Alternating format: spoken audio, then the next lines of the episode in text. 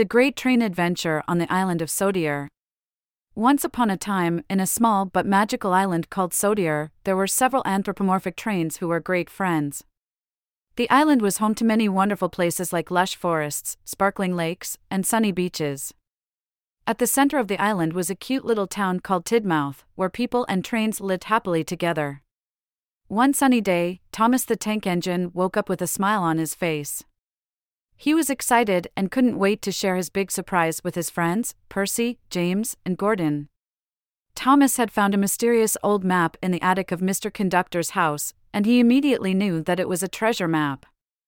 He had been keeping it a secret and waiting for the perfect time to show his friends. Thomas hurried to meet his friends at the train station in Tidmouth. Percy was the first to arrive, with his bright green paint shining in the sun. Next came James, with his striking red coat, and lastly, Gordon, who was the biggest and fastest of them all, boasting his blue paint. "Good morning, friends." Thomas greeted them cheerfully. "I have a big surprise for all of us today." The other trains looked at each other with excitement and curiosity. "What is it, Thomas?" Percy asked with a smile. Thomas took out the map and spread it on the ground. "I found this treasure map in Mister Conductor's attic, and I think it will lead us to a hidden treasure on our very own island of Sodor." James, Gordon, and Percy gasped with amazement. "A treasure map!" exclaimed Gordon. "This is fantastic! We must find the treasure!" The four friends wasted no time and started studying the map. It was beautifully drawn with detailed illustrations of the island's landmarks. There was a big red X marked on one part of the map, right at the edge of a dense forest. "Looks like we'll have to go through the forest to find the treasure," said James thoughtfully. Percy looked a bit nervous. "That forest is so big and dark. Are you sure it's safe, Thomas?" Thomas patted Percy reassuringly. "Don't worry, buddy. We'll be together, and nothing can stop us when we're working as a team." With their spirits high, Thomas, Percy, James, and Gordon set off on their grand adventure.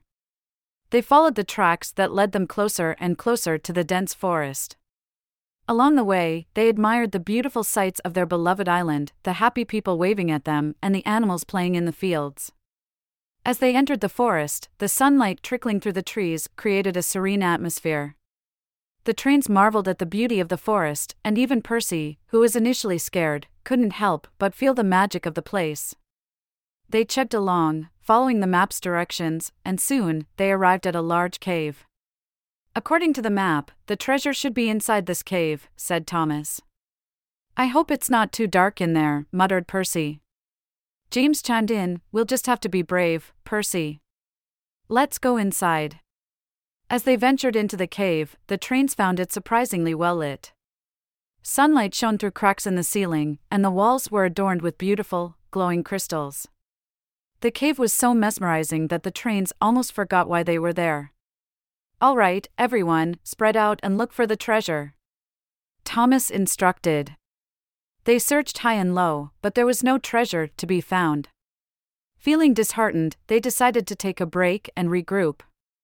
"What if the treasure isn't in here?" Percy asked, looking worried. "Or what if someone already found it?" added James. Gordon shook his head. "No, we can't give up yet. We've come this far, and we won't let our spirits falter. Let's keep looking."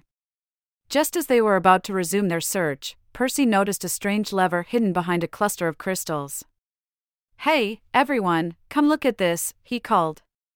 Thomas, James, and Gordon gathered around Percy.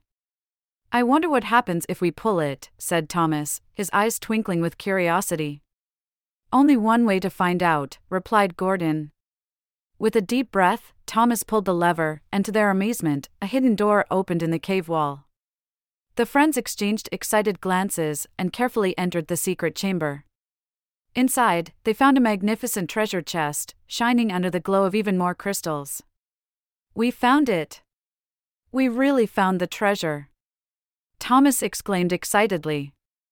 The trains were overjoyed and couldn't wait to open the chest. But as they tried to move it, they realized it was far too heavy for just one of them.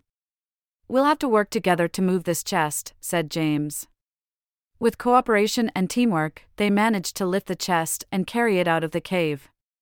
As they emerged from the forest, the sun was setting, casting a beautiful golden light across the island.